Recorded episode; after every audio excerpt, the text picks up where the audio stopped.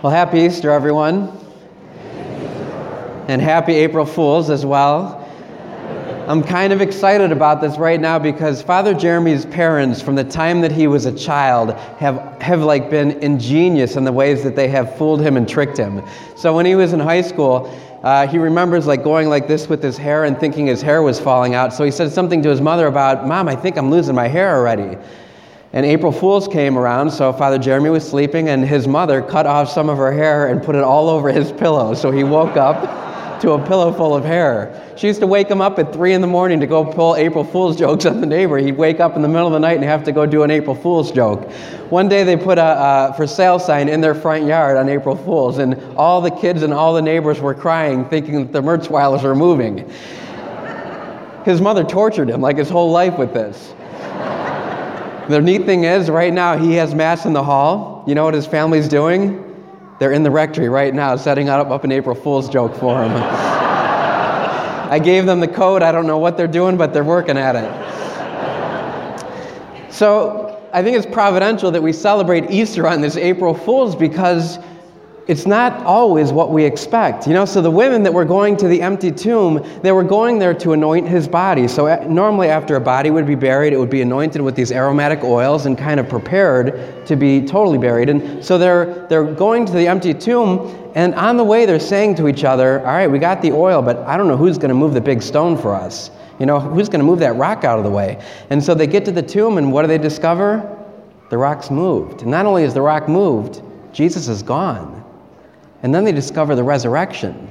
So it doesn't wind up the way that they thought it would. They're delighted by what they experience. I don't know if you heard this recently, but the, the papers are taking this like wildfire, saying that the Pope said that there is no hell. Have you heard about this one?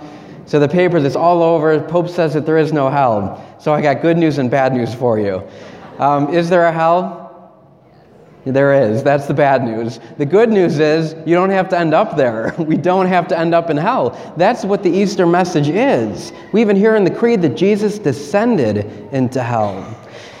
You know, if we think that there is no hell, take a look around. Open up the paper. Look at the last school shooting. Look at the last terrorist attack. There's a hell, and it's very evident that, we are, that we're experiencing it. But the good news is we don't have to end up there. See, the reality is in life, there's two types of stories. There really only is two types of stories. So if you think about a book, or if you think about a movie, or if you think about the gospel, there's only two types of stories comedy and tragedy. There's two types. So tragedy is where you have a really horrible ending. You know, someone might be a good figure, but you watch as their de- demise and it ends horribly. And I think in our world right now, we're experiencing a lot of tragedy. And then you have a comedy, now, the only difference between a comedy and a tragedy, sometimes comedies are funny, but that's not what makes it a comedy. What makes it a comedy is that there's a happy ending. So there's still tragedy involved in a comedy, but in the end, there's a happy ending. So, what that means for all of us is we actually know our story. Our story has a happy ending. We actually, the gospel message is, is a message of comedy.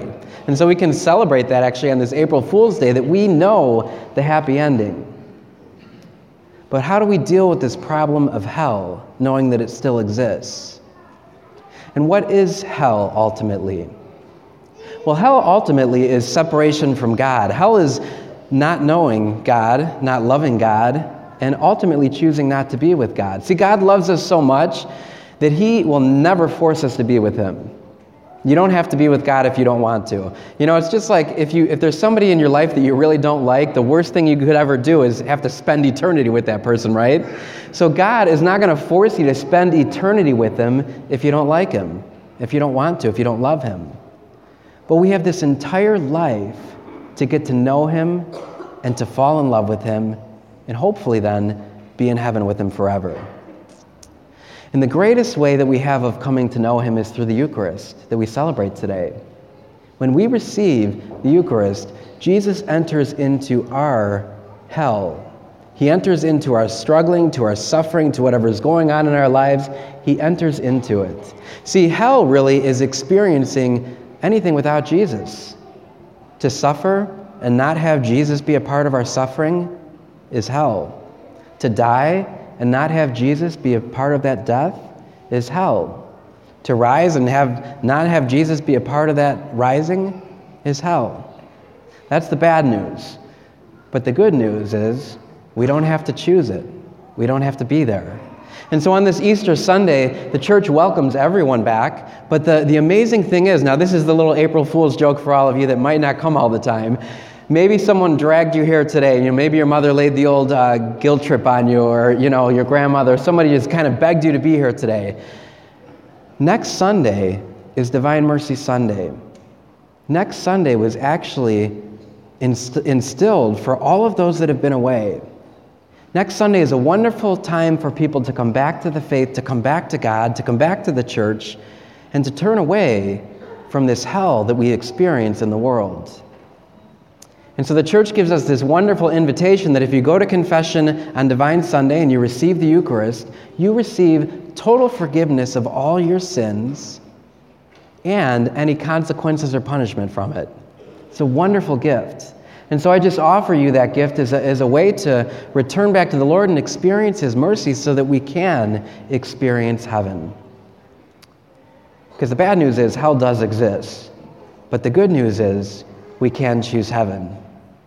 We are all gathered here today because we believe in that reality that if we have suffered with the Lord in this life, if we have come to know Him and love Him and serve Him, and ultimately our last breath, if we take our last breath and die with Him, we will rise with Him. And then this life becomes a wonderful comedy, a wonderful celebration of the resurrection.